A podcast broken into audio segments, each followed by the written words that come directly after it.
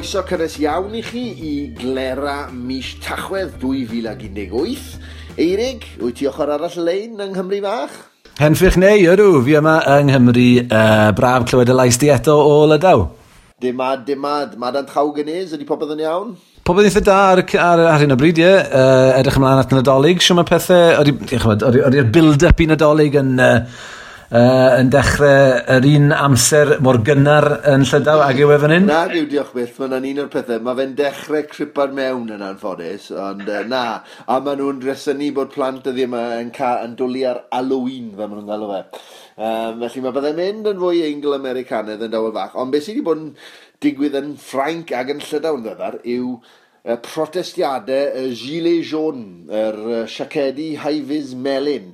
Felly, um, mae rhaid chi gael, os yn eich car, os wrth i chi deithio'n Ffrainc, mae rhaid chi gael bib melyn ar gyfer pan chi wedi torri lawr, a wedyn os chi ar ochr y lôn ac yn sefyll o gwmpas eich car sydd wedi torri lawr, chi'n goffa gwisgo high-vis sydd yn syniad da. Um, ond mae'r ma bobl wedi dechrau defnyddio rei nawr fel protest yn erbyn prisiau diesel yn reiddiol. A mae Ffrainc yn enwog am brotestio yn dwi fel glad a mae e grym gan yr undebau. Ond beth sy'n nodedig am y brotest yma yw fod na ddim un trefnydd a bod y peth jyst wedi codi ar Facebook. Felly, a maen nhw wedi troi e, o fod yn protestio am brisiau diesel i fod yn protestio'n gyffredinol am fywyd yn Ffrainc ac yn erbyn Macron. Felly, sdy Macron, Drian, neb i ddelio da fe, neu drin a thrafod. Ac yn y, yn y cyfamser, mae, mae drifo rownd yn ceos llwyr. Mae pobl mewn bibs melyn yn bloco'r hewlydd ar roundabouts, so maen nhw'n dod i roundabouts ar dan i gadw'n dwym, ond mae'n edrych yn drawiadol a mae'n gyd bach yn wyllt. Wel, neu, o fewn ychydig eiliadau, fi wedi mynd o gen fi geni wrth y ti i, uh, i fod yn falch bod fi ddim na o gwbl. A so ti wedi clywed dim am hyn na Gymru fach, fi'n cymryd? Na, dim na lawer, na ddo. Fi'n cofio gweld rhywbeth bach yn byty rhywbeth brosestiadau ym Mharis, ond o'n i'm yn gwybod bod e wedi lledu ymhellach na ni. O, maen wedi bod yn digwydd. Dim ond diwrnod oedd e fod, ond mae'n mynd mlaen ers bron i beth efnos nawr. Na fe. Um, symudwn ni mlaen yn gloi, nid mater barddol mo hynny. Mae fe'n fater barddol os i chi'n glerwr sy'n trio teithio, mae'n siŵr. Um, ond gai ddechrau eirig drwy longyfarch Megan Elenid Lewis, prifardd dwbl uh, eisteddfod y ffermwyr ifanc yn illodd i'r gader a'r goron yn eisteddfod rhanbarthol Ceredigon a wedyn yn y prif uh, seremoni genedlaethol yn ddiweddar a fi ar y tledi ac ar y radio. Felly llongar chyrra mawr i ti, Megan, am wneud hanes a gwneud y dwbl yn eisteddfod y ffermwyr ifanc. Ie, yeah, dwi eisiau ategu hynny oherwydd mi uh, mae Megan yn un o'n graddedigion ni um, yn adran y Gymraeg ag astudiaethau Celtaidd yma yn Aberystwyth. A dyn ni'n falch iawn ac yn uh, ymfalchio yn ei, yn ei champi. Felly, llongyfacherau mawr iawn i ti, Megan. A sôn am Aberystwyth, mae yna ddigwyddiad barddol o bwys. Os nad digwyddiad y mileniwm newydd uh, ddigwydd yn Aberystwyth, Eirig? do, do, neu. Uh, un o'r pethau prin iawn hynny yn Aberystwyth, sef uh, digwyddiad barddol, noson o farddoniaeth fyw yn Aberystwyth. Dwi'n ffasiwn beth ddim wedi digwydd ers tro byd. Uh, a dwi a Howell Griffiths wedi dechrau'r peth er mwyn trio Wel, fel o'n i sôn, trio cael rhywbeth uh, rheolaidd uh, barddol felly, rhoi llwyfan rheolaidd i farddoniaeth yma yn Aberystwyth, gan bod e mor boblogaidd mewn rhannau eraill o'r wlad, ond i'n meddwl mae'n hen bryd i'r peth ddod i Aberystwyth. Felly, nid one-off mo hyn? Dim o gwbl na, mae'r noson nesaf mynd i fod ar yr wythfed, dwi'n meddwl bron yn sicr ar yr wythfed o, o chwefror y flwyddyn nesaf, uh, nos Wener felly, dyn ni'n mynd hollol siŵr pwy fydd yn cymryd rhan eto, ond y syniad ydy, uh, bob noson roedd gynnu ni un gwestai sy'n fardd a gwestai arall a fydd yn gerddor neu'n fand. A uh, nathon ni ddechrau rhoi pethau ar ben ffordd Uh, mewn steil nos iau gyda Griffith Owen a Manon Stefan Ross a Gelwyn Williams. Blodau gwylltion. Dyw, prifardd a phrif lenor eisteddfod Cyrdydd. Yn union, oedd hi'n noson gret, mae'n rhaid i weid, ond o fi a hwyl yn hapus iawn gyda, gyda sut, sut, uh, sut athi, a dyn ni'n eisiau sy'n edrych ymlaen yn fawr iawn at y noson nesaf. Ac i ti i heb sôn am beth yw enw'r noson? Na ddo, dwi ddim wedi sôn. Cicio'r bar, cicio'r bar yw enw'r noson, a mae hi'n cael ei chynnal yn y studio gron neu studio berfformio yn nghanolfan y celfyddydau ar y campws uh, ym Mhrifysgol Aber. Wel, gwych iawn boi, a llongarchadau i ti, achos fe gyrraeddus di golwg trwy chwch dim gyda'r digwyddiad yma, felly ti'n mad, na ti uh, blien arall yn dy het farddol. Ie, yeah, diolch yn fawr golwg am, am hynna. Na, mae'n wych iawn bod uh, bobl, bobl yn... Mae'n amlwg bod yna gynulleidfa, dwi'n meddwl, yn aber ar gyfer hyn. Wel os, ond hefyd, os ych chi'n gwybod, ti'n mad, na peth am y nosweithi barddol mae sy'n digwydd nawr, dyw beir ddim fel rheol yn creu teithiau dyn nhw sy'n teithio ledled Cymru. Felly, os ych chi'n gwybod am noswaith farddol, allwch chi fynd i'r dref honno ar y dyddiad ac aros draw gyda ffrindiau neu tybydd a mynd i'r nosweithi yma ynddo. Neu, falle gofynnwch i ni i, i feir lleol drio sefydlu noson yn eich ardal chi os oes na ddiffyg. Ie wir, ewch amdani. Oce, okay, wel dyna ddigon amdano fi. Beth amdano ti neu? Beth ti wedi bod yn gwneud yn ddiweddar? Wel, yn ogystal â lledu haint y gynganedd, fi'n cofio, falle bych ti'n cofio fi'n sôn o'n i'n dost dros y misoedd diwetha yma, fi wedi gwella o fy anwyd, fy manwyd, um, ond uh, fi wedi bod yn lledu llyd y gynganedd ymysg myfyrwyr y brifysgol, a maen nhw'n joio dal ar byg, fi'n credu. Ond fi hefyd newydd gwpla o, y raglen ddogfen uh, drwy gyfrwng y Llydaweg, ac i ti wedi bod yno fe, um, bues i'n ffilmo yn, yn yr Eisteddfod gyda chriw o Lydaw, gyda Ronon Irien, yr er cynnyrchydd a chyfarwyddwr, ac ni newydd gwpla ffilmo ar gyfer y raglen honna nawr um, ddo. Ac felly, i ni wedi cwrdd â beirdd cyngeneddol Llydaweg, a fi hefyd wedi bod yn edrych drwy bapurau cerfachger. Um, Dyla fil Ville chi y gŵr ddath i'r fenni ym 1838 ar, um, of, ar gais brenin y Ffrancwyr ar y pryd, um, ac fe nath e, uh, gyfarfyddiad mawr gyda Lady uh, a Benjamin Hall, Augusta Hall a Benjamin Hall, ac oedd e'n ffrindiau, a wel, oedd e bach o gwmpo mas, ond fe a ag uh, Charlotte Guest, mae'n debyg wedyn, ond cerf arger. Felly gweles i yn archifdi Cemper papurau um, fel i basbort gorseddol uh, wedi arwyddo gan Caradawc Cynydr um, ac yn y blaen. A'r uh, bobl ma oedd wedi derbyn cerf arger, y llydawr cyntaf gael ei derbyn i'r orsedd ym 1838 A oedd e'n wych iawn gweld uh, pethau fel un, uh, fel a, a chopïau e o'r Hereford Times yn datgan yn adrodd nôl ar hanes yr eisteddfod rhyfeddol mae lle oedd y llydawyr wedi dod draw ac yn y blaen. Felly bydd hynny i gyd i weld mis mai nesaf ar Esbrydec ac ar dyledu Llydaweg ac i ti yn rhan o'n yfeirig. Felly, uh, Odw, a gai ychwanegu bod, uh, bod fi wedi joio'r cwmni'r uh, criw teledu, oedd nhw'n griw da iawn. A lot o fynydd yn nhw, mae rai fi wedi neu, yn dilyn ti o gwmpas y steddfod. Wel, os, wrth gwrs, ie. Yeah. Mae nhw'n falch, falch o weld pen, cae pen y modwl ar y peth. A wedyn, um, i ti, dal, os newn ni atgoffa'n gwrandawyr, dal yn fardd llys, mae hwnna'n derm addas falle, ar gyfer heddlu dyfod Powys, Eirig. Siw mae'r gwaith na'n dod ni flan? Mae'n ma gret i wedi gwir. Dwi, ddim, dwi wedi bod yn arbennig o brysur gyda nhw dros y misoedd diwethaf, ond dwi wedi bod yn brysur yn fwyaf diweddar gyda uh, Creu Englyn englyn ar gyfer i cerdyn adolyg nhw. Felly uh, ar hyn o bryd mae gennau, mae gennau un, un linell ar hyn o bryd. Uh, ond ond mae linell dda neu.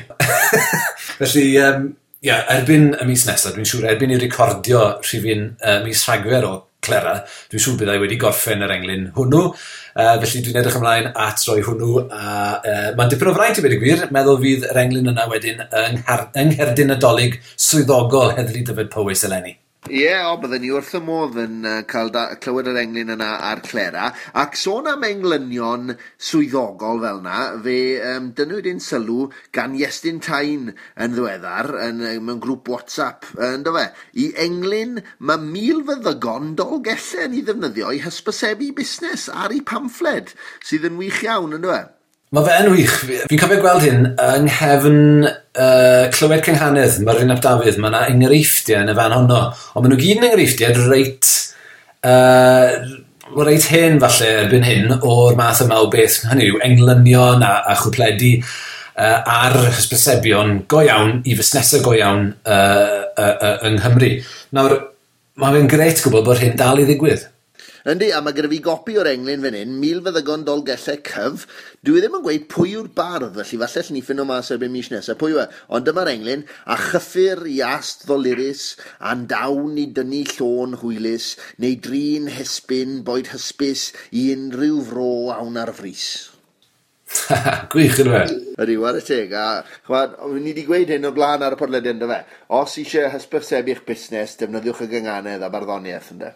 Na fe, ta beth, na ni symud ymlaen yn gloi drwy roi uh, manylion sut i gysylltu. Eirig, sio mae modd cysylltu â ni? Ar Twitter, llych chi gysylltu gydag at podlediad clera ac ar e-bost podlediad.clera at hotmail.com. Ie, yeah, ac yn y benod heddi, bydd gyda ni newyddion diweddara o'r byd barddol.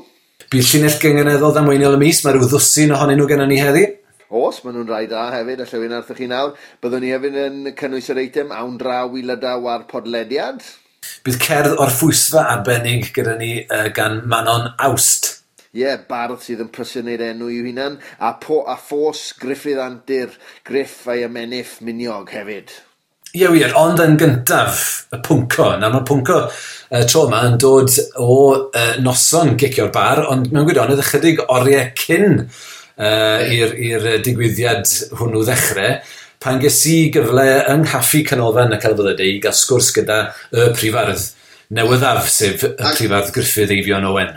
Ac os gai darfi ar y draws di fyna, um, o'n i'n clywed bod rhywun wedi torri ar draws y sgwrs, Eirig.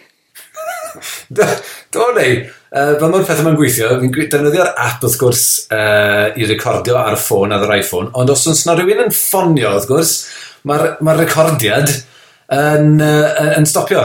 Pwy oedd yr ionc a'r ffonodd di yn ystod y sgwrs mae ne? Yn union, pwy oedd y ionc gwirion hwnnw? Yr unig ionc yn y byd mae'n siŵr, oedd, siŵr o fod yn gwybod bod y, bod y cyfweliad yma yn digwydd ar y pryd. Ti. Wel, o'n i'n trio, o'n i'n trio cael gafel ar Eirig Solbri atgoffa fe i holi y prifat Griff Sol yr eira ni. Ond gobeithio, gobeithio fyddai uh, e, yn gallu golygu'r holl beth at ei gilydd.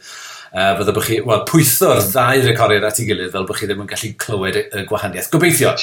Wel, diolch o galon ti, Erig, a beth am i glywed y sgwrs felly.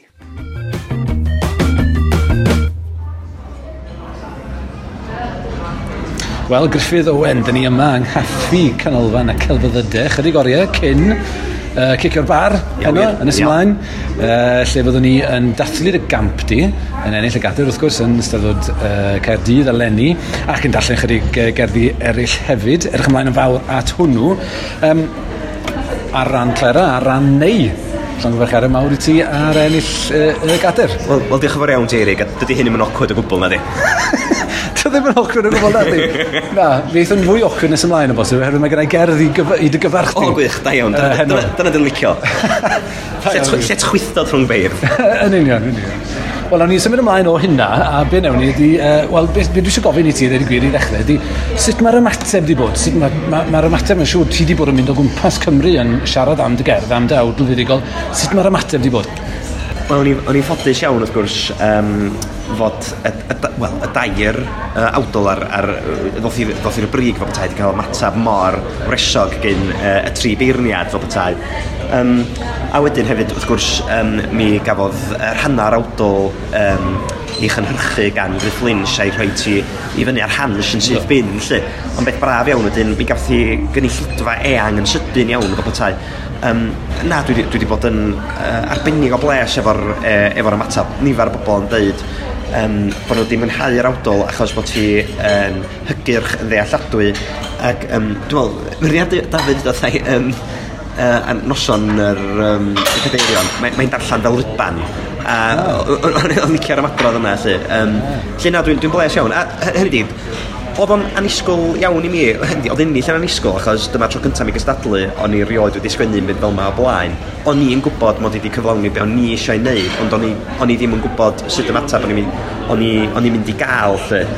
Um, pa mor bwysig ydy hynna i ti, oherwydd wrth gwrs, mae bardd uh, yn aml iawn yn gallu sgwennu rhywbeth ac yn hapus iawn efo fo, mhm. ydy o o bwys i ti bwys mawr be mae bobl eraill, y cynulleidfa'n yn, yn, ei feddwl yn y pen draw? Yndi, mae ma, o, di gwir. Mae ma, ma hynna... Efallai bod hynna'n swnio'n fas iawn, ond i mi, mae'r ma gynulleidfa wastad wedi bod yn ganolog iawn, iawn, iawn i'n weled i gadi fel bardd, hynny ydi, yn, yn hanol oherwydd mod i wedi um, wedi torri nannad ar, ar gyfres y talwrn lle um, mi wyt ti isio'r ymateb yna gan yr, um, gan y gynulleidfa.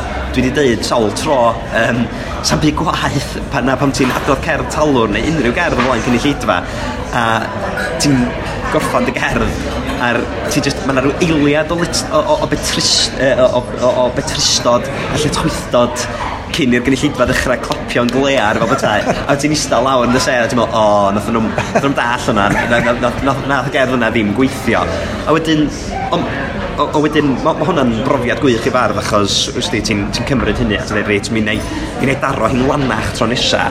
Um, yn, a, a, yn y pen draw, dwi'n meddwl bod ti yn beth iach i ni fel beir os ydyn ni mond yn sgwennu ar yn cyfar ni'n hunain, os ydyn ni o mond os ydy'r hyn da ni'n ei sgwennu a'r hyn da ni'n ei ddeud, um, mond yn cyrraedd criw bychan iawn, iawn, iawn ohono ni. Dwi isio cyrraedd cynulleidfa ehangach. Oedd o ddigri iawn. Oedd um, ffrind i mi, uh, Gwyn Loders, sy'n uh, olybydd ar y byd ar bedwar, oedd o wedi dod ata i uh, wedi dweud, o, oh, nes i fwynhau yr awdol chwarae teg ti.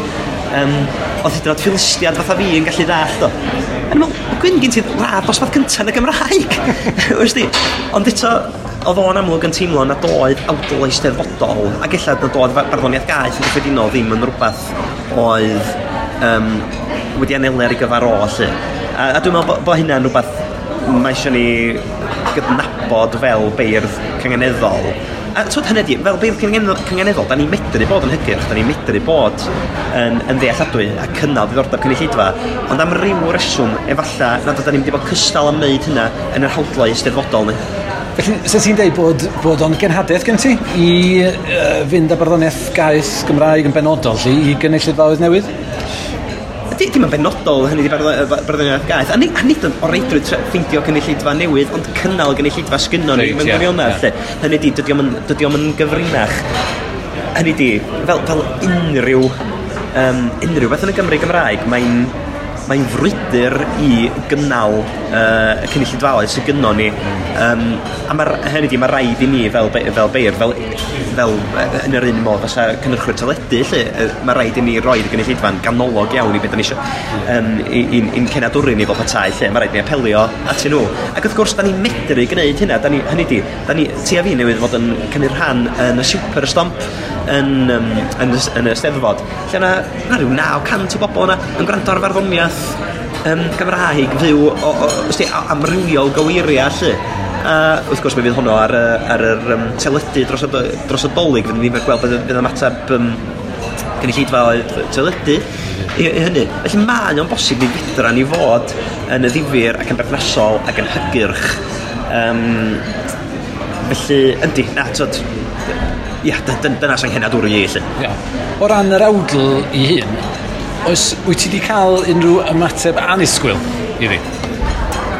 Amball, amball un. Um, o'n i'n, rhywun yn deuthau, oedd um, ar, ar raglen bore cothi, oedd Fôn Rodrick wedi sôn um, oedd Sian, Sian um, Cothi wedi gofyn i fod enwi tri person yn ddylanwad arno fo am rhywun reswm, nath o ddengwys fi fel y trydydd, yn dweud dwi wedi cyfarfod uh, y Griff Owen, um, ond oedd o'n teimlo bod yr awdol yma um, yn a mi bod ti yn loyw ac yn, ac yn hygyrch yn eirio fo, lle. Um,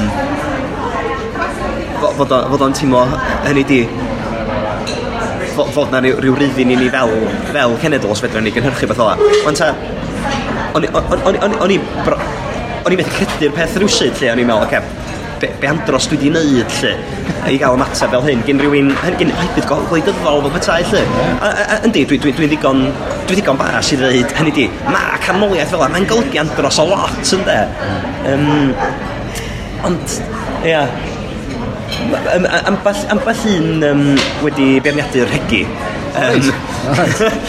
Sydd ddim yn syndod, ond on llai nac o'n i di ddisgwyl mewn gwirionedd. Yeah, right. Hynny di, oedd Gwilym Owen di sgwennu rhywbeth yn yr um, yn, yn, yn uh, golwg, ond na fo, hynny di, os, os na mon pechu pobl yn ei hwyddega dwi'n neud un am y ddrwg i, i, i gyd.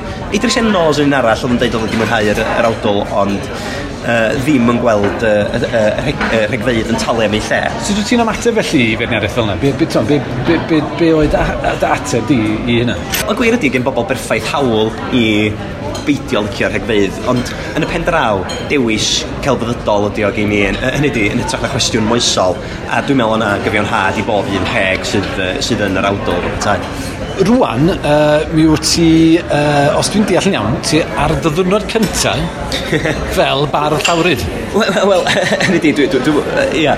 Wel, dwi'n siŵr iawn be alw yn ysgrifiad swydd cyfredol, dwi'n well, dwi hynna'n gyflogedig o heddiw ymlaen fel bethau. Um, a um, yn joban gyntaf i, um, ydy dwi'n mynd i fod yn sgwennu sioe gerdd ar gyfer yr urdd, felly rhyw fath o awdur llawrydd ydw i. Um, gan i weld sydd eith hynny, bosib mae llwgu fydd fy hanes i, Um, ond gan i weld o, ond y gwir ydy, dwi, dwi eisiau sgwennu, dwi eisiau sgwennu mwy o farddoniaeth, um, a dwi'n mawr obeithio cael cyfla um, yn y misodd nesau i, i, sgwennu, i sgwennu mwy. Um, yndi, mae'n gyfnod uh, eitha yn, well, cyffroes iawn, ond uh, gwsti, rhyw fymryn y bryderus hefyd, lle, yeah. hynny di sut mae rhywun yn mynd i drio gwneud fywoliaeth allan o sgwennu drwy gyfer nhw'n Gymraeg. Dydy o'n beth hawdd, lle. Um, o, mae'n amlwg bod ti'n teimlo bod, bod o'n bosib, o leia? Wel, well, digwydd bod hynny di, dwi wedi bod yn digon ffodus, mae dwi wedi cael digon o, o, o waith uh, ar ymhlat i'n gadw fi'n brysur tan o lia dechrau mawr. Um, a wedi gan i weld sydd eithi o hynny fel petai, lle. Um, ond ia, tyd, yn, yn, yn, y bon hynny di, um, dwi'n meddwl mae'n profiad i weithio uh, fel golygydd uh, stori yn bobl y cwm. Yn y bon, mae ti'n ti dysgu sut i um, sut i ddannu cynulleidfa, dwi'n meddwl bod hwnna'n rhywbeth um, mae'n ma, sgil hollbwysig a mae wedi trosglwyddo hynna i unrhyw ffurf a dwi, mae wedi bod yn, yn greiddiol iawn i'r ffordd dwi wedi mynd e, esiati i sgwennu'r awdol yma Yn ogystal â'r sioe gerdd felly, pa fath o bethau sydd ar dy blati felly dros y 4-5 mis nesaf yma? Wel, tipyn o, o gerddi comisiwn. Mm. Um, mae rhyw sy'n ei gilydd, wedi ffeindio fy hun. Bob tro, mae um, Ond eto mae Radio Cymru isio... Um, os oes yna rhyw rhywbeth yn digwydd yn myd pel droed, um, maen nhw'n cysylltu efo fi yn gofyn am englyn. Maen nhw wedi cymryd yn ganiataol bod dwi'n dall rhywbeth am bel droed oherwydd y cyfeiriadau a talwr opsiwn canw yn yr awdol. Gwir ydy, dwi'n gwybod afflu o ddim o'n bel droed, ond dwi'n dysgu, dwi'n fodlon dysgu'n sydyn iawn fel bethau, lle. Ond i'n sgwyn englyn uh, i ddathlu um, prif 93, Chris Gunter, yeah, yeah. uh, noson o'r no, no blaen. Lly. A mae'n rhywbeth eitha braf, hynny di fod... Um, fod um, Radio Cymru a'r uh, rhaglen i chwaraeon bod nhw, bod nhw isio nodi digwyddiadau fel yma efo, efo cerdd ynddo, fod, fod o'n, fod on teimlo'n rhan naturiol o'i harlwyn i felly. Uh, pa math o gomisiyna eraill ti'n gael? Felly, uh, uh, Radio Cymru wrth gwrs, ti'n cael rhywbeth mwy achlysurol fatha, twyd, penblwydd, prodas, yndi, angladdyn yn rhywbeth. Yndi, yn sicr hynny di, um, mi gen i gwpl o gerddi comisiwn, uh, gen i, dwi angen cerdd ysgwennu cerdd comisiwn i, um, i golwg ar gyfer uh, nadolig, cwpl o bobl wedi dod ataf fi um, i ofyn am gerddi priodas, cerddi, cerddi uh, ymddeol, lle. Um, Ti'n gweld gwahaniaeth yn hynny ers ennill y gadir? O, yn sicr, yeah. ydy. Dwi'n meddwl o'n i'n deitha chdi gyna, dwi'n meddwl o'n i'n rhywle tu a Division 2 um, cyn ennill y gadar, felly o'n i'n sicr ddim ar dop rester neb. Felly. Um, a wyn mwy o sydyn, mae ma, ma, ma pobl yn gofyn am uh, rhyw englynion, uh, uh, englynion ocsiwn, i roed i ocsiwn ar rhywbeth felly. felly. Um, sy'n beth braf i wneud, ond wedyn, enwedig rwan, wan bod dwi'n llawrydd, mae'n anodd iawn cyfiawnhau yr amser i wneud pethau am, uh, am ddim. A, a mae hynna'n dristwch, achos chwarae teg, mae'n lot o bobl, mae'n lot o feir sydd yn sgwennu pethau am ddim. A, a a da o beth i hynny, tisio bod pobl yn, yn dweud at fi yn gofyn am gerddi a bod ti'n medru i darparu nhw. lle. Wedyn mae ma le bach yn anifir mwy o sydyn os unwaith ti'n trio neud y fwoliaeth am y sgwennu. Um, so mae'r talwr yn ddifir, da, hynny di, swn i byth yn stopio neud talwr, talwr, so, talwr yn ddechrau nes i dorri nanar, um, yn caru'r hyglen ac anger, uh, ond dydyn nhw ddim yn talu dda, de, maen nhw'n talu'n ach, achryddus o wael. Um, dwi wedi talu union yr peth, dwi'n meddwl, ers bod fi wedi dechrau. Ie, ers, e, ers ers, mynd hynna dros ddeg mwynhau yn braf yn dydy. Tywod, neith neb o'i ffortiwn. Yn enwedig o gymharu efo be fasa bardd Saesnag yn ei dderbyn am hynny di darllen cerdd, to sawl cerdd rai, ond nhw'n funuda o hyd, cerdd reiddiol fel la. Um, Ta mae'n swnio'n gryntachlyd ofnadwy, dwi'n gwybod, lle. Ond tisio rhoi gwerth ar y gwaith, achos yn, yn y pen draw, hynny di, mae'n cymryd amser i sgwennu um, cerddi a ti eisiau gwneud Tio, ti eisiau gwneud cyfiawnder ar y gynulleidfa, ti eisiau gwneud cyfiawnder ar chdi dy hun ac, uh, ac efo dy greff. A mae'r pethau mae'n cymryd amser, lly. Um, felly, ie, rhyw ystyriaethau bach cybyllid, felly, sydd yn mynd am ryd, ie, uh, ar hyn o bryd, lly. Gwych iawn, felly, os ydych chi eisiau cerdd uh, syml, uh, rad, dewch at y fi'n yn neu, ond os ydych chi eisiau un dda iawn, ddryd, ewch at griff ond safonol. Ond safonol, wrth gwrs, wrth gwrs. Wel, diolch yn fawr i ti, Griff, uh, a pob hwyl i ti dros y misoedd nesaf yma, ac i'r dyfodol pell, fel bardd neu awdur llawrydd. Awd, uh, awdur llawrydd, a dwi'n fodlon gwneud priodasa, bar mitzvahs, dwi'n jyglo, na i werthu yng uh, Limrigia, bydron i chi ar gongol stryd, uh, a mi na i weithio uh, am um, Cherry Bicwell a Jaffa Cakes hefyd. Gwych, a cut bach i Clara, bosib? O, bosib, ie. Yeah. Gan, i, gan i weld sydd eithi. Diolch yn fawr i ti. Diolch yn fawr. O wel, diolch o galon i'r prifardd Griffith Eifion Owen, Griff Sol ac i ti Eirig am dyholi miniog a gwych iawn clywed bod Griff yn mynd yn i weithio fel awdur llawrydd yn dweud. Ie, yeah, mae fe yn beth gret, yn dweud, oherwydd, wel, ti neu, wrth gwrs, wedi bod yn gwneud hyn ers blynyddoedd bellach, Uh, ond dwi'n gwybod bod e'n frwyddwyd gan ambell i fardd hefyd yn cynnwys fi fy hun i raddau. Uh, felly bydd e'n diddorol iawn gweld sut mae Griffith yn mynd ati i, uh, i ennill bywoliaeth felly fel awdur llawrydd. Ie, yeah, ie, yeah, ond Eirig, mae rai o'n ni'n cael bod yn beneithiad adran dros dro, ond os e, ac yn ymlaen yn ein hadrannau prifysgolion. y broblem yw wedyn, wrth gwrs, bod lle wneud englynion uh, unigol yn gallu bod yn dreth ar amser bobl. Ond i ti'n cyfoethogi Academia Cymru, felly allwn ni ddim cwyno am hynny. Um, mlaen â ni at Bos Griff a'i ymenydd Miniog. Mi oedd y uh, pos uh, tro diwetha yn ymwneud â'r prifardd a'r archdderwydd Crwys Oedd wir, ac os, os cofen iawn, fe ofynodd, fe, fe nododd Griffith Antur fel y llyfr brif ag iwen, nad oedd teitlau cyfrolau Crwys y pethau mwy agreiddiol nad oedd e. Ond fe nododd e hefyd fod Crwys yn gwerthu degau ar degau o filoedd o gopiau gyfrolau yn ei ddydd, yn dod e? Godd, felly dyma'r dyma, dyma, dyma ateb felly yw'r pos hwnnw, ac wrth gwrs y pos ar gyfer y mis nesaf.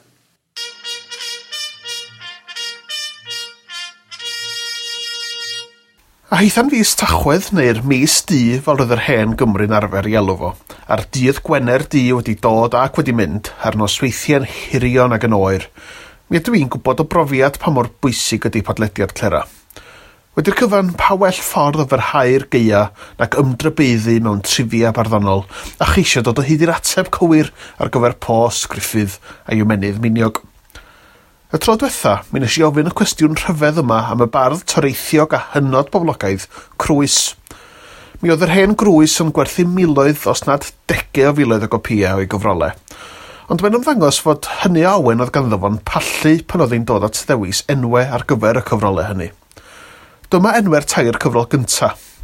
Cerddi Crwys, Cerddi Newydd Crwys a Trydydd Cerddi Crwys. Y cwestiwn ydy, Be oedd enw'r pedwaredd? Wel, a dilyn patrwm diawen y bardd, mi fysach chi yn disgwyl rhywbeth ofnadwy fatha pedwerydd cerddi crwys. Ond na, nac i wir. Am ryw reswm yn hytrach na phedwerydd cerddi crwys, y teitl arbennig o dila a ddewiswyd gan y bardd oedd Cerddi Crwys y bedwaredd gyfrol. Ac wrth gwrs, mi gofodd Crwys yrfa lwyddiannus iawn yn hwyrach yn ei oes, yn gweithio yn adran farchnata Ron Seal. Pos mis Tachwedd felly.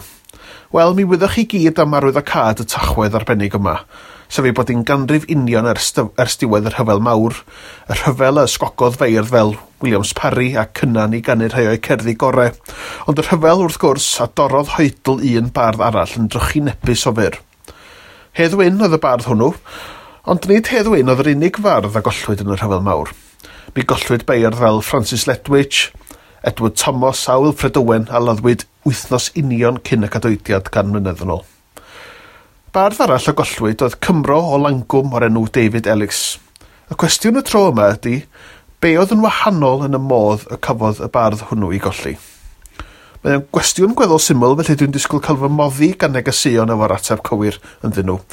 A'r ffordd hawsa o yrru'r cyfryw negesion ydy dros Twitter at i neu at y bwystfil deuben aneurig. Boed i'r pen sydd ar dir Cymru neu'r pen sydd ar brif tramor.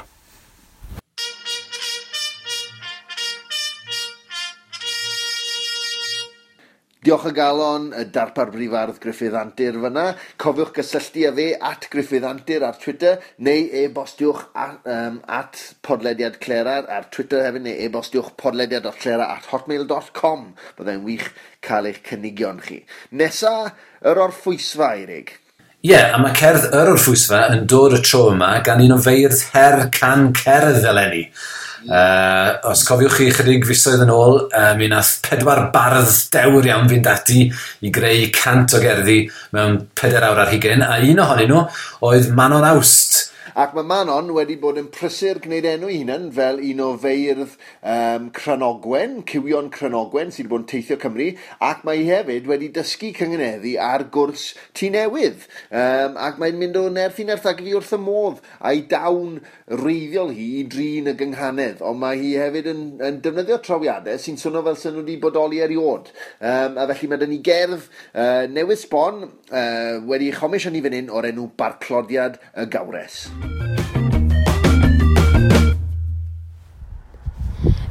Dwi yn barclodiad y gawres y feddrod arbennig ar yr arfordir rhwng Porth Trecastell a Porth Nobla ar Ynys Môn.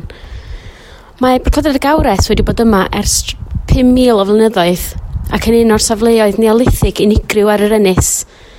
Mi gafodd ei gloddio gan archeolegwyr yn y 50au cyn cael ei ail greu gyda chromen goncrid a ffrîdd er mwyn cyfleu naws y gofod greiddiol a diogelu'r cerig hynafol.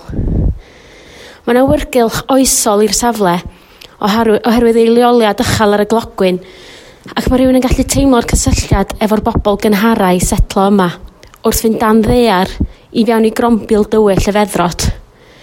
Sgwennodd D. Jacob Davis gerdd am y safle yn 1968 A dyma fy ngherddi. Barclodad y gawres. Ers oesoedd hir mae tirwedd hanes maith yn Môn yn rhyfedd. Yn graig farmor ar orwedd. Ynys barchus fel y bedd. Ar bedd cyntedd yn rhyfeddod. Ogof i gamogam. Barclod yn gafael am y gofod myd. A bywyd ddim yn bod. Y bodau dynol olaf yn gerig, yn gewri o danaf. Wedyn o raid yn o'r af eto i gael fy ngwynt ataf. Ataf eto y graen a'r gro, oriau arian, rhai mawr, rhai man, a'r dŵr dyrus blin yn creu blis. Drws o fwsog, hen grachen grog, wag ac agos yn hwyr yn os.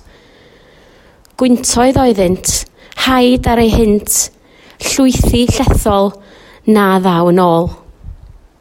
Gorwel geiriau llaeth yn pellhau o swy'n hen sarn a'i hyd cadarn. I'r oes oesoedd o'i flaen, rhof floedd.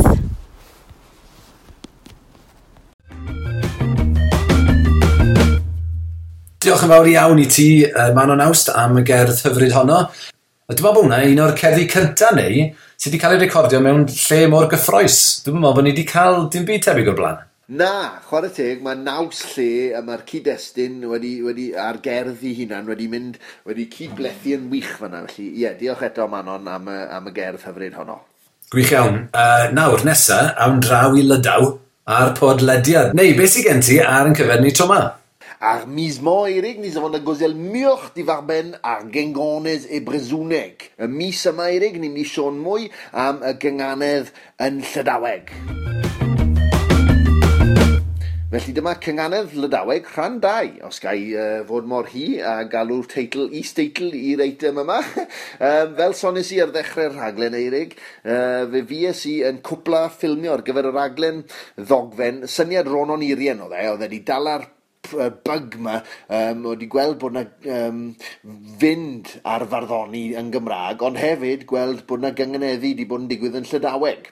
Ac felly eisiau dod ar ddau beth ynghyd a chreu rhaglen ddogfen am y beth. A felly mae fy niol chi yn oes-oesol i Ron Onirien am agor y byd yma um, o ran y gynganedd yn Llydaweg i fi a roi'r cyfle i gyflwyno um, bwrlwm y gair erchill hwnnw ein byd barddol Cymraeg i gynulleidfaoedd tu hwnt i Gymru hefyd.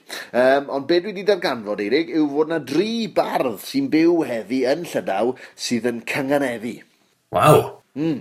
Um, a, ac uh, A, a, a a dwi ddim yn gyd digwyddiad, dwi wedi cwrdd â dau o'r tri bellach, a dwi e ddim yn gyd digwyddiad, dwi'n meddwl, bod nhw'n cyngeneddu a bod nhw'n gallu siarad Cymraeg. um, mae hwnna yn, yn, uh, gadwyn, dwi'n meddwl, yn rhan o'r peth. Ond enw'r tri uh, bardd yma yw Alon Botchel, sydd yn ddarlithydd ym Mhrifysgol Rawzwn yn Ren, Erfe Sebil Gernodwr, uh, fe roi ni sylwydd fe mis Medi, a wedyn hefyd Pascal Tabuto. Uh, felly, lygen ni sôn am Erfe Sebil Hwyl Gernowdwr a Pascal Tabuto sy'n mynd i fod yn y raglen ddogfen yma, ond dwi wedi cael y pleser o drafod y gynganydd nhw. A fel, a, a beth oedd yn rhyfedd Eirig, uh, yn syth wrth i ni gwrdd a gweud, o ti'n cyngeneddu, fel bydde ti Eirig ac unrhyw un arall sy'n cyngeneddu, mynd i drafod y pethau hynod o gici yma yn syth. Ac uh, o'n i'n teimlo yn, yn gyffyrddus iawn yn hynny o beth. Dwi'n falch iawn bod ti'n cael byddhau dy chwant hyd yn oed, hyd yn oed pan ti ddim yma yng Nghymru, ti'n gallu gwneud hyn. Mae hwnna beth gwych neu, ffaith bod ti mas yn Llydaw, wrth gwrs, dyma'r math o beth fysa ond yn gallu digwydd pe bai ti yn Llydaw, wrth gwrs, oherwydd mi, gatho ni sgwrs ddiddorol iawn o trydwetha ar y gynghanodd, ond ers hynny ti wedi dod o hyd i bethau newydd. Ie, yeah. Do, wel mae gyda fi, mae, mae, right, wel, sonio ni gyntaf am Erfe Sebil Gernawdwr, mae fe'n medru gwyddeleg, Hebraeg, Cymraeg, um, ma a mae fe hefyd yn ddeintydd yn Gwengom. A mae Gwengom dal yn dre yng Nghanolbarth Llydaw sydd yn weddol grif i Llydaweg o gymaru a gweddill Llydaw sydd yn meth gwych i weld. A ges i uh, fraint o fynd i ffilmo yn hi erfe a cwrddau gife gralon, gralon oedd y brenin yn Ceris, sef uh, cadre'r gweilod Llydaw. um, ond oedd dy fe gyfrol, yn se, Ceridwal. Ac um, uh, Ceridwal yn lle uh, cyfriniol uh, oedd wedi cael ei gyflwyno dde fe yn ei blentyndod gan ei dad, a oedd, oedd wedi darganfod wrth dyfu lan bod y Ceridwal, mae ddim yn bodoli o gwbl. Oedd e'n meddwl bod yna blasti lawr o lôn o'r enw Ceri Dwal. Ond nid yna oedd gwirionedd pethau. Ac iddo fe, ac yn wir i Pascal Tabito, mae dyn nhw, uh, nhw wedi cael eu cyfareddu gan y canol oesoedd a mytholeg geltaidd. A mae hwnna ynghlwm wrth y gynganedd. Ond dyw hwnna ddim i ddweud bod nhw'n gweld y gynganedd fel peth hynafol chwaith. Um, rhywbeth uh, sydd yn ei cadw nhw'n y gorffennol. Maen nhw'n trio gwneud defnydd greiddiol o'r peth. Ac wedi oedd Erfys y Bilgernawdwr wedi gweithio i, uh, siarad Cymraeg hefyd, um, bod e uh, wedi bod yn edrych yn ddiweddar ar y cyngeneddion Cymreig, y cyngeneddion Cymraeg felly. A mae fe'n mynd i drio dysgu rheolau, dwi'n mynd i drio helpu fe gymaint â phosib ar e-bost ar y ffôn ac yn y blaen i esbonio ambell beth, ond fel cyngeneddwr naturiol ar y gynganedd lysg yn bennaf yn Llydaweg, e, uh, fe sonia si mae'r brif gynganedd sydd gyda nhw'n Llydaweg, do fe, mis Medi, os Covid i Eirig, yw'r mm. gynganedd lysg, ynddo fe. Felly mae fe wedi deall yr aceniad a'r peth pwysig um, o ran yn hynny o beth. Ond mae fe'n nawr yn mynd i drio dysgu y rheolau, y draws, y groes a'r sain a dod â hwnna mewn i'r Llydaweg. Mae hwnna'n gyffroes, ynddo e? Meddwl bod hwnna y dylanwad na'n gallu ymestyn i'r Llydaweg heddi. Ydy, ydy, oherwydd, fel ti'n sôn, mae yna elfennau o'r gynghanedd uh, rei syml falle yn cael ei defnyddio yn Llydaweg yn barod, ond wedyn bod nhw'n teimlo'r angen wedyn i, i, i, i, i goethi neu i, um, neu i gyfreinio uh, yr hyn sydd, sydd â nhw'n barod, a, ar lun rhywbeth wrth gwrs, maen nhw'n gallu deall yn haws na unrhyw iaith arall o bosib, sef Gymraeg. Wel ydy.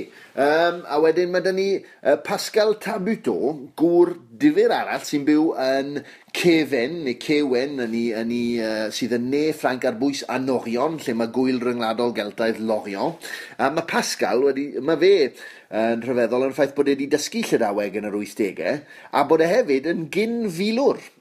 Ond mae fe hefyd yn lydawr pybyr ac yn gweld pwysigrwydd uh, cyngeneddi. A ni'n gofyn i fe, pam i ti'n cyngeneddi fe, cyngneddu dy gerddi felly, a dde'n gweud achos bod e wedyn yn engoson ni ar wahân i feirdd Frank, ynddo fe. Um, hwnna'n wych o beth, bod yna ddefnydd gwleidyddol i'r gynghanedd yn hynny o beth. Ond mae, mae Pascal Tabuto wedi creu uh, cyfrol sydd yn dodi ar gynghanedd, a mae hwn yn eitha anhygoel i fydd angosau gopi ti um, uh, nes ymlaen, Ond ar gynghanedd, cyfrol gyfan sy'n adrodd hanes Tristan ag Esill mewn cynghanedd Lisg. Waw, mewn, jyst mewn cynghanedd y disg. so, so does yr un, yr un linell yn gorffen yn y canog? Fwy neu lai. Gyda gei, mae yna ma ambell linell wedyn lle mae geiriau uh, diacen yn dosau yn amlwg. Um, uh, geiriau acenog, sori. Ond mae pob linell fel arfer yn cwpla yn ddiacen. Um, a, ac wedyn, ie, yeah, 3,700 o linellau yn adrodd hanes Tristan y Gesyll i gyd ar gynganedd lusg ac i ni Gymru mae'n gallu swnio'n rhyfedd ond unwaith ti'n mynd i ddarllen e hynny yw mae'n gallu swnio'n ddiflas yn dweud, yr un gynganedd ym mob llinell ond yeah. unwaith ti'n mynd i ddarllen e wedyn i ti yn clywed Wel na, mae ma, ma, ma fe fel iambic pentameters, neu mae fe fel Alexandrines yn Ffrangeg, mae fe'n gosod rhythm a chlo i bob llinell. Um, a mae'n dechrau dod fe, tad, fe ddarllenau uh, ddarn i ti falle. Eia, ogen kamet nesko, sed ledet yo, clese triston e trede ag e gwisket glon, o diwes em douche ket, daw daouveg dispeget, na ziskouezon dizmeg ouz den ez trezok eget, tristan izold bepret er bed ed a ledon. A felly ti'n clywed ambell gynganedd lesg fanna, ond be fi di sylwi yw, yn amlwg beth sy'n digwydd, na oedd yn gwestiwn i'r bedd yma, beth sy'n digwydd pan mae'n ti eiriau cenog felly, pan dos na ddim cynghanedd lesg, yn bosib ynddo, os ych chi'n gwybod uh, rhywbeth am y gynganedd, dim ond mewn geiriau diacen, lle mae'r uh, pwyslais ar y goben, allwch chi ddefnyddio'r odl fewnol i greu i'r gyngan y ddisg, ynddo fe? Ti'n gwybod na, Eirig? Gobeithio? Wel, bo fyny i wedyn, beth sy'n digwydd mewn llunellau lle mae'r gair yna cenog. A maen nhw wedi gweithio, wel, yr, yr un sydd fel arfer yn digwydd yw bod yna odle mewnol, bod yna eiriau yn arwain at y gair y cenog sydd yn odli o fewn y llinell, neu i chi hefyd yn ymdrechu i gyflythrenu. A felly mae yna ma na, ma fwy na dim ond y gynganedd lisg yn Llydaweg mewn ffordd os ti'n ystyried y peth fel yna.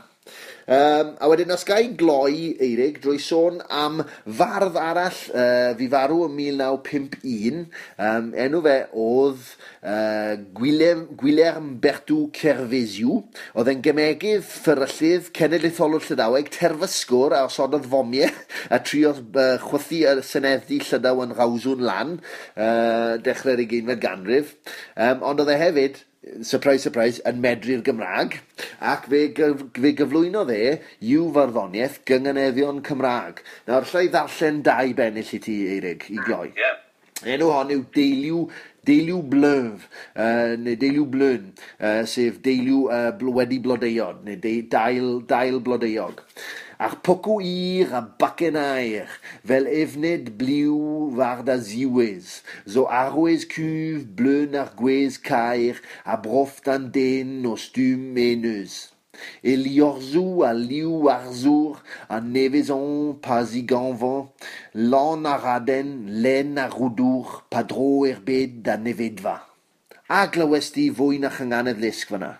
Ach, po maas a ganganet yon rane? pob math o wahanol bethau. Uh, ond y gyngenedd yn cytsain, yn sicr, o'n i'n gallu clywed rhai ar eina.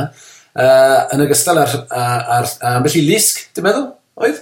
Ie, ie, oedd, oedd, oedd ambell i lisg yn y dill y dewig, ond oedd y llinell, y llinell sy'n neidio mas ar ddyn, lon a raden, len a rwdwr, sy'n golygu eithin a rhedyn, llyn a rhyd. Lon a raden, len a rwdwr. Wel, mae hwnna'n ddiamheuol yn gytseiniol yn gynganedd groes, yn dwi? Ydy, ydy, ydy. Ac A allai ddim bod wedi gwneud hyn ar ddamwen. a mae dy fe'r un arall, Eliorzw a Liwarzwch. Um, mae hwnna'n ganganedd groes. A wedyn mae dyfa un arall sydd yn cadw, ys, mae dwy arall yn cadw ysbryd y groes o gyswllt neu ysbryd y ganganedd draws. A'ch pocw ir a bacen air. Wel, tas e y P yn troi'n, uh, uh, B yn troi'n P a'r N ddim yn bodoli, a'r a pwcwyr a bacen air. Bydde dy ti groes o gyswllt fyna, bydde? fe? Os, mae'n diddorol bod e'n ateb P gyda B yn y fan yna. Mae yna gynsail i bethau tebyg yn y traddodiad Cymraeg hefyd, does dim lot o enghreifftiau, Ond mae yna ambell i beth lle, lle mae dati dweud c yn ateb g neu p yn ateb b neu rhywbeth fel yna. Felly mae'n yeah. diddorol, ond wrth gwrs mae ysbryd y gynghanedd yna yn sicr yna, dwi. Mae, mae egwyddorion sylfaenol y peth, mae, mae yna.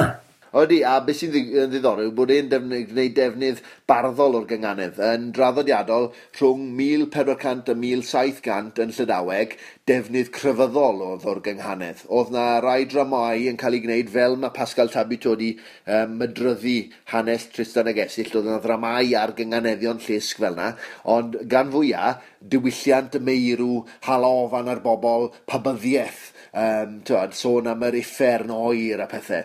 Ac uh, BS i gyda hwn o'n i rian yn ffilmo mewn lle o'r enw Ach Merzer, y Merthyr, lle mae yna enghreifftiau o gynganedd ar y wal. Felly, um, edrych ma'n i gael, gael datgelu hynny yn y rhaglen ddogfen ac os gael ddod â hyn i ben drwy nodi Eirig fod Pascal Tabuto ag um, uh, Hervé Sebil Gernawdwr wedi cytuno i wneud cyfaliadau yn Gymraeg yn y misoedd i ddod ar gyfer Clera felly cawn nhw bod mwy cawn cynganedd rhan 3 a rhan 4 Gwych neu, mae hwnna'n uh, gyffroes iawn. Edrych ymlaen yn fawr iawn i glywed uh, cyfweliadau hynny ac i weld pa fath o berle eraill fydd fyddi di wedi dod o hyd iddyn nhw uh, erbyn y tro nesaf nesa.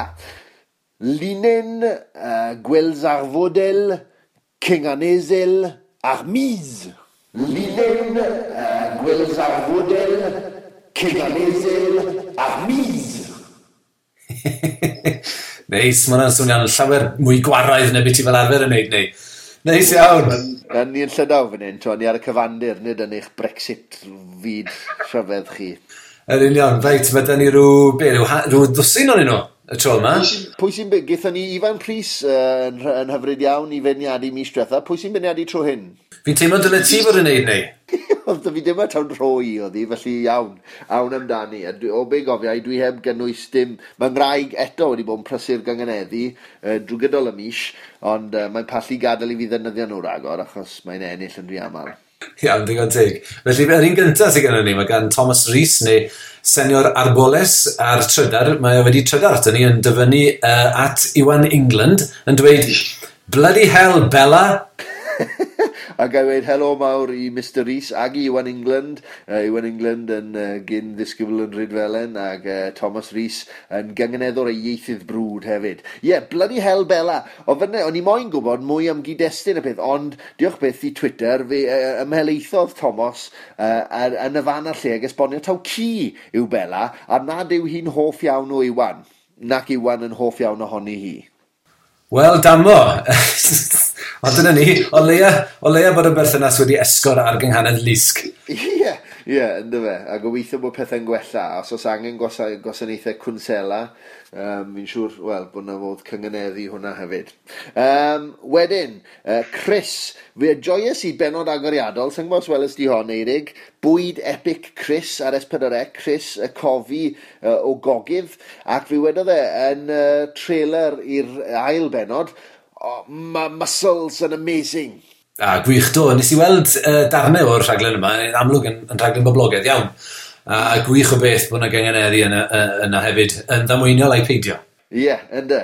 Um, a wedyn mae gen ti'n gan Osian Owen. O, so Osian Owen wedi trydar ato ni. Uh, dwy gynganedd ddamweiniol ar y ffordd o faes awyr Southampton 2. Ready Steady Store a Think Before You Drink and Drive. Wrth gwrs mae honna yn un dyn ni wedi clywed o'r blaen cwpl o weithiau, uh, ond diolch i ti Osian am anfon rheina mewn. Mae'r un cyntaf na, wrth gwrs, yn, yn, yn yn hollol newydd. Ready, steady, store. A be fi'n licio yw bod y store a'r before yn gafel yn ei gilydd hefyd. Mae nhw'n dyna. Mm. Wedyn, at Emrys Fael, neu Emrys Fil, yn trydar gan nodi, Bethan Bryn ar betiau phobl, just rwan, dwi'n medru canu'n oce. Okay. Oedd hon yn hitlo i fe fyd. Alli di glywed pobl yn gweud na, actually. Wel, i ddweud y gwir, allai glywed Bethan Bryn yn gweud hwnna hefyd, uh, yn ei ffordd arbennig i hun. Uh, ond, ie, yeah, syniad ni ddim bod hon, wel, i ddweud y gwir, wrth gwrs, mae Bethan Bryn yn, yn arbenigwraig fawr ar gerdant ac yn nabod y cyngeneddion uh, yn, yn arbennig o dda. Ww, oeddi hwnna'n golygu bod yna bach o broblem fan hyn? Mae'n nid damweiniol yw'r llinell? Pwy a wyth, mae'n sôn am o'r rhugl yn dwi, mae'n sôn am o'r naturiol. Wel, da iawn Emrys Fael am sylwi ar y gynganedd yn y lle cyntaf. Um, nawr, dyn ni heb wneud un yn ddigon aml eirig, ond mae dyn ni ddau glip i'w chwarae. Um, os cae, uh, Tudur Dylan, y prifardd Tudur Dylan wedi sylwi ar y prifardd Gareth Charles wrth i'n sylwebu yn ystod gêm Cymru ac Australia. Dyma'r gyntaf ganddo fe. Milgenia ar yr ail gynnig. Sa'n gwybod os di hwnna'n ddigon clir, ond Will Genia ar ail gynnig. Wilgenia ar yr ail gynnig. Be ti'n meddwl o hwnna? Ah, mae'n wych ydw i. A mae clywed y llais greiddiol yn darllen y peth, mae hwnna'n... Ie, yeah, mae'n naturiol iawn ydw e. Wilgenia, yr ail gynnig. Neis iawn. Yn han, yn han y frwydr, ti'n modd, wrth i sylwefydd, mae lot o bethau mynd trwy feddwl sylwefydd, os e? Os. wrth, wrth wneud i sylwefydd, dwi'n siŵr bod cyngheneddi ddim yn dod ar frig y rhestr. Um, fi'n cofio Idris Charles a wedi, pan yn eisiau ar ei fwysau, oedd e'n arfer gofyn, rai cyngheneddau rai o enwer chwaraewyr pil drod mae i fi gael defnyddio di sadwn.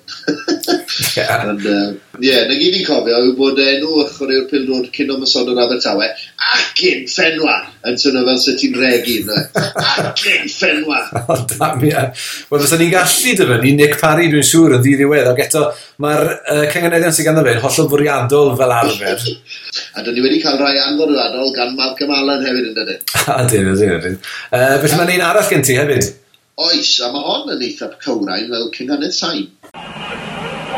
Mae'n blaen i gyd mewn yno, a mae Cymru di rafydd i rywfaint. Mae rhai blaen i gyd mewn yna, ac mae Cymru di arafu ddi rhywfaint. Mae rhain blaen i gyd mewn yno, a mae Cymru di arafu ddi rywfaint. A, gwych, gwych. Dyma, diolch Dylan am, am, am fan reini mewn, cos maen nhw'n... Uh, maen nhw'n rei gwych, mae hyfryd clywed nhw, mae'n gweud. A mae hon, fel ti'n gweud, neu yn gywrain iawn. Ydy, a, a, a beth sy'n ddiddorol, mae'r ma Cymru di arafu ddi rhywfaint, mae gyngan y sain yn arafu tempo i rhythm sylwebu fe, no?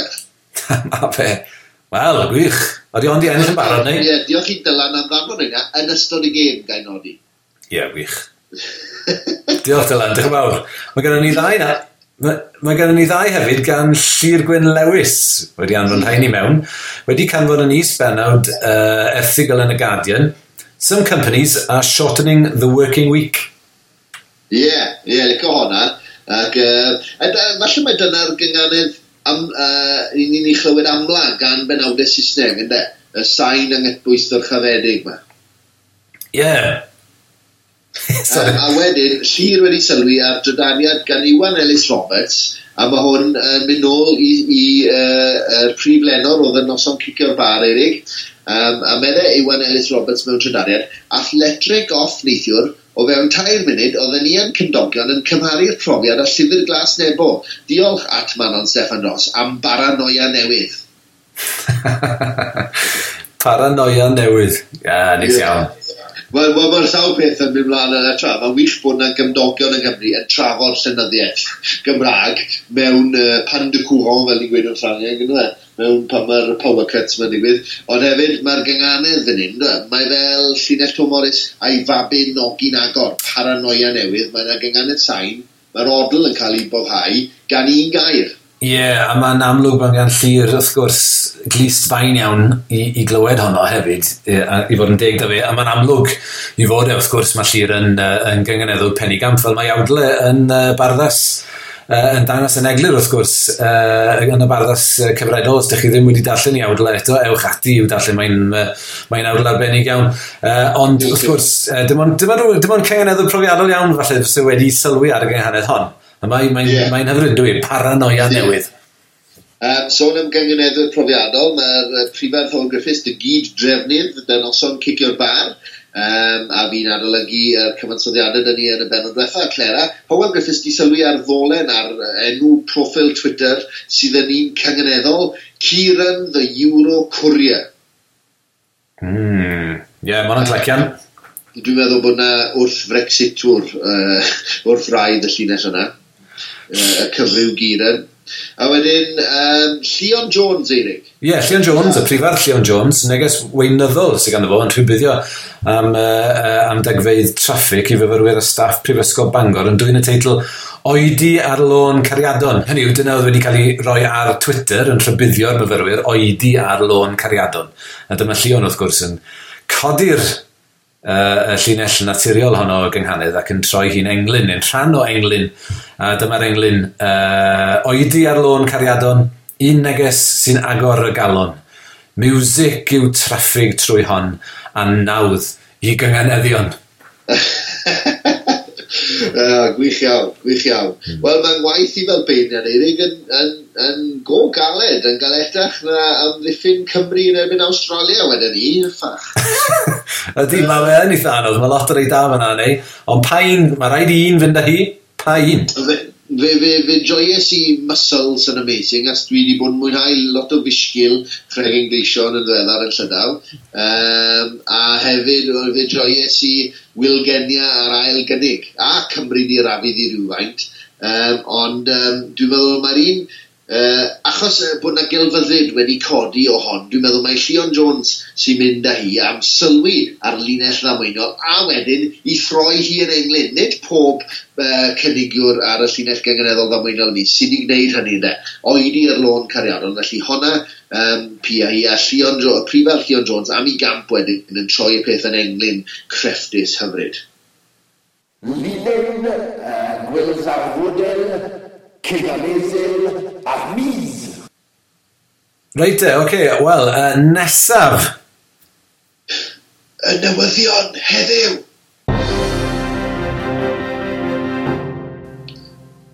Mae rai fi sy'n rwy'n eirig, mae plant yn cysgu lan fan hyn. Ar i'n dechrau meddwl pam o ti... O rai bod yna rhyw reswm call Neu? Ie, dwi fel arfer yn licio chwythu drwy'r corn blad ar gyfer yr uh, teitlau.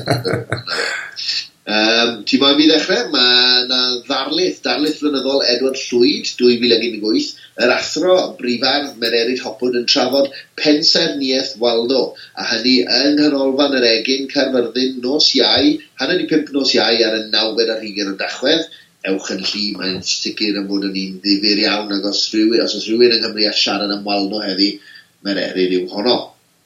Un o'r llawer iawn o bethau sy'n digwydd yn Aberystwyth ar un o bryd yw uh, lansiad dwbl yn mwyty Medina ar nos fercher yr uh, wythfed ar hugen o dachwedd. Uh, Lansiad dwbl, fel o'n i'n sôn, dwy gyfrol, uh, naill gan Alun Davies, sef Ardrywydd Llofrydd, a llall gan Meleri Wyn James, Blaidd wrth y drws. Fel o'n i'n sôn, um, Mwyty Medina am hanner awr wedi saith yr hwyr, a mae'n y groeso cynnes iawn i bawb. A sôn am gyfrolau, nifer o gyfrolau sydd y fi nesaf, ond fe ddechreuon ni gyda chyfrol newydd sbon y prifar Gerwyn Williams, cardiau post, nifer o uh, adolygiadau ffafriol iawn. Mae'n edrych yn gyfrol ddifur ac uh, fi'n edrych ma'n i dderbyn copi pan bydd y llydaw yn caniatau i ni fewn forio barddoniaeth o Gymru. Mas gyda gwasg y bwthyn. Dwi'n parhau nawr gyda digwyddiadau Aberystwyth yn benodol, gyda uh, noson llen a chan adran y Gymraeg ag asidiaethau Celtaidd yn y brifysgol yma yn Aberystwyth. A hynny nos Wener, uh, degfed ar hugen o dachwydd. Nawr y myfyrwyr sy'n trefnu'r noson hon, uh, fel arfer, mae'n mynd i cael ei chynnal yn ystafell sedyn yn yr hen goleg, a hynny am hanner awr wedi chwech uh, ar y nos Wener. A mi fydd yna gyfweliadau a pherfformiadau byw gan Manon Steffan Ross, Meleri Wyn James uh, ac Aelwyd Pantycelyn, mynediad yn dwy bint, dewch yn llu. O gwych iawn, yn ni'n cofio cael gwahoddiad i'r noson hwnna, joes i mas draw yn gofni'r myfyrwyr ar ôl ennill y gader. Ti'n gwybod gader yn uh, fenni i Dwi'n cofio ti'n sôn amdani cwbl o weithiau neu. Uh, diolch am fy atgoffa eto. Diolch neu, da iawn. Prifar, prifar prif ar griff sôn. um, reit, uh, dim ond llais, llun gofiant newydd sbon y prifar ar athro Alan Llwyd, mas gyda chyhoeddiad y balas a fe fi'r lansian yn ddiweddar yn rheforus, um, llyfr difyr iawn os ych chi eisiau gwybod mwy am waith a bywyd uh, prifardd dwbl Alan Llwyd. Dwi'n aros yn aber eto ar gyfer y digwyddiad nesaf yma, herwydd... Ni mor aber sentri. Ond i fi, ond i fi. Ni ti hwn di aber, ond efo'r cyrnau llygad yma. Mae yna gymaint o beth yn digwydd mae'n neis, yn rhaid i fi fynd yn bell o trothwy. A mae digwyddiad yma yn agosach byth, oherwydd ar y seithfed o ragfyr, nos Wener, mi fydd ddim nos Wener mewn gwirionedd, ond yn y dydd, amser cynno. Uh, mi fydd talwr yn siop y pethau yn dechrau tu a hanner dydd os dwi'n gyfan iawn. Talwr yn siop y pethau gyda Kerry Wyn Jones neu llai yn meir yna Dau dîm, fi a Howell Griffiths ar, naill, ar y ddau dîm felly, a hefyd perchnogion siop y pethau, Aled a Dafydd uh, yn cymryd rhan eleni am y tro cyntaf. Yn ogystal â'r heini uh, hefyd mi fydd Gwenell Llwydifan, y prifardd Gwenell Llwydifan, y prifardd, y prifardd Elinor Gwyn, a mi fydd Geraint Williams a Griffith Antur yn cymryd rhan. Felly dewch draw i fwyty Medina amser cinio dydd Gwener y seithfed o ragfyr. O, mae hwnna'n swnio'n ddifur iawn, chwarae teg, felly gewch chi ganetadu aros yn aber ar gyfer hynny. Um, rhywun arall sydd y chysylltiad mawr ag Aberystwyth wrth gwrs yw yr uh, cyn uh, athro Mihangel Morgan, a fi'n darlithio yng, yn yr adran Gymraeg gyda ti Eirig fyna, i gyfrol newydd o farddoniaeth, i bedwaredd gyfrol o farddoniaeth fel mae'n digwydd, hen ieithoedd diflanedig, a rai fi oed fi'n cael blas ar ddarllen hon, um, fe fi'r lansiad yma yn Aberdar yn ddiweddar, ac gwych iawn i gweld Mihangel yn uh, dal i farddoniaeth farddoni. Ie, yeah, mae fe'n wych iawn. Uh, I wedi gwir, uh, mi oedd uh, mi Hangel Morgan yn uh, dal i ddarlithio yn yr adran pan nes i gael swydd yn yr adran uh, yma yn Aberystwyth a mi oedd i, uh, i gwmni fe'n beth gwych iawn a dwi yn falch iawn wrth gwrs bod e uh, wedi mynd nôl at, at gyhoeddi barddoniaeth yn ogystal â nofelau wrth gwrs mae wedi bod yn weithgar iawn ers, uh, ers ymddeol ond mae gweld cyfrol newydd o farddoniaeth uh, mas ganddo fe yn, yn gyffroes iawn. Ond i Nawr, uh, fi'n mynd i barhau a yma yn Aberystwyth. Oedd yn Aberystwyth. Oedd ddim jyst yn Aberystwyth, ond siop yn pethau eto neu, oherwydd ar... Uh, Um, ar Brynhawn, disadwn o'r wythfed o ragfyr, uh, mi fydda i yn, uh, yn lansio cyfrol uh, sy'n gen i fel rhan o gyfres Halibalw i blant gan CAA neu Coeddi'r Adnoddau Addysg. Uh, nawr enw'r gyfrol ydy Teulu Tŷ Bach, cyfrol uh, benodol ddoniol felly, mae'n dyna oedd y briff, trio sgwennu yeah. uh, nofel fachnoniol i blant, a mi ddau yn cyhoeddi honno, uh, er bod ni wedi cael cyhoeddiad yn barod, uh, neu lansiad felly, uh, yn barod yn Llanbri Mair, uh, fwy nag un ohono ni yn y gyfros uh, yn y lansiad yn yr ysgol honno, ond mi fydda i felly yn, yn lansio'r nofel fach hon yn benodol yn siop y pethau am chwarter i dri chwarter i dri uh, ar yr wythfed o uh, ragfyr disadwn. Felly dewch draw at, i, uh, i fwynhau hwnnw hefyd. O, gwych iawn. A tra bod ni'n chwythu ein trwmped ein hunain a'r ein meirch ein hunain, ga nodi bod dy fi addasiad ar y gweill wedi cael ei wneud ac yn mynd i gael ei gyhoeddi drwy Book Trust Cymru. Uh, addasiad o'r llyfr uh, mydryddol i blant rhwng dim a tair mlynedd oed, KK Truck Jeep, fel y llydi ddychmygerig sy'n defnyddio Baba Black Sheep. Felly ddim dipyn y dasg meddwl sut iawn dwi'n mynd i drosglwyddo hyn mewn i'r Gymraeg. Felly enw'r car, enw'r gyfrol yw Dacwr Car yn Dwad. O, oh, neis, nice, edrych mlaen, edrych mlaen i weld hwnna.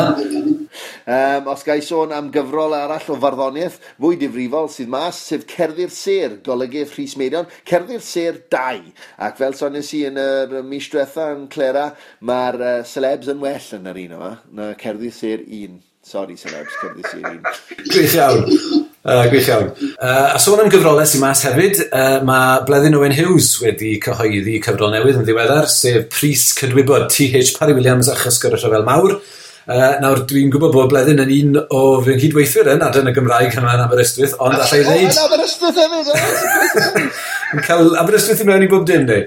Ond uh, Ond allai ddeud heb ddim uh, blewyn ar fy awod bod uh, y gyfrol dwi hanner ffordd trwy ddweud bod wrth i'n darllen ni yn, yn ddiweddar a mae'n mae darllen yn rhwydd iawn a mae rhaid i dweud dwi'n dwi cael blas mawr iawn arni.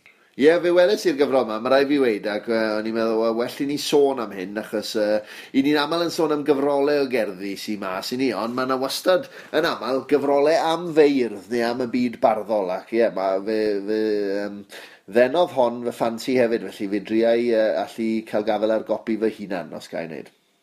Mae'n sicr werth i wneud neu, oherwydd mae'n uh, yeah, mae, mae uh, gyfrol sy'n taflu goleini newydd, dwi'n meddwl, ar, ar T.H. Parry Williams y bardd a'r awdur uh, mewn cyfnod digon cythryblus ac uh, allweddol yn ei fywyd o. Digwydd bod yma yn Aberystwyth.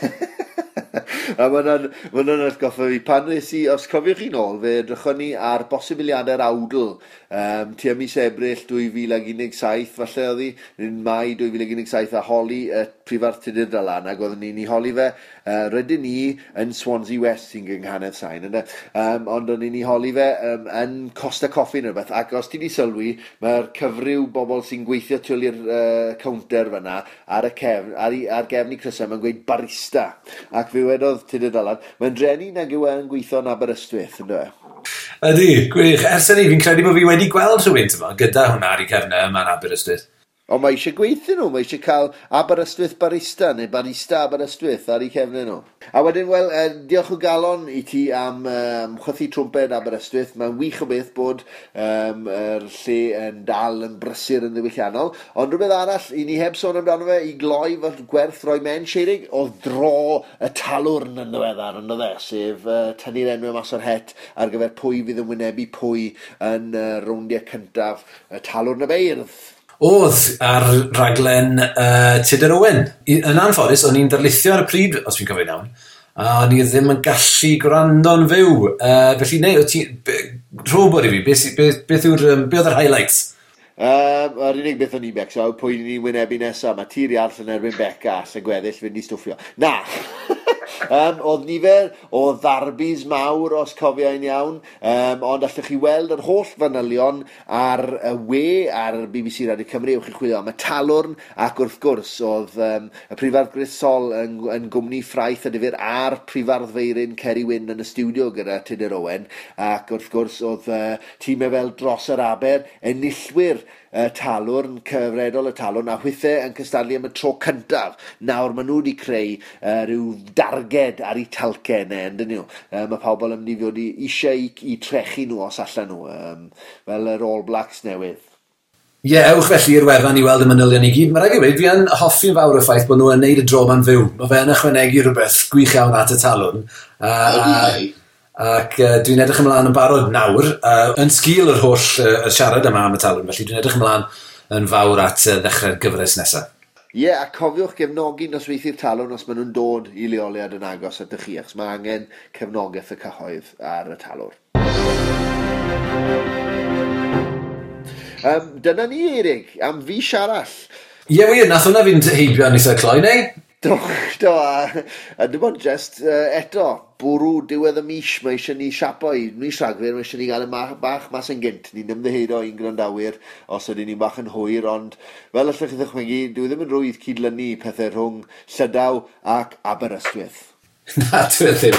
Ond na, bydd rhaid ni'n gael e mas mewn da bryd cyn yn adolyg fi'n credu tro nesaf. Fel uh, anrhegfach uh, neis i'n grandawyr ni. Uh, cofiwch os ydych chi eisiau cysylltu gyda ni, ych chi gallu yeah, gwneud yeah. wrth gwrs ar Twitter at podlediad Clera ac ar e-bost podlediad.clera at hotmail.com. Dyn ni wastad yn, uh, uh, yn mwynhau clywed unrhyw sylwadau neu farn ar yr hyn dyn ni'n neud gan yn grandawyr ni. Odyn glei, ond uh, am nawr y cyfan sydd yn ei wneud yw cyn a fo a chynt a tro. Neu yn iaith yn efoedd hwyl fawr a welwn i chi whap.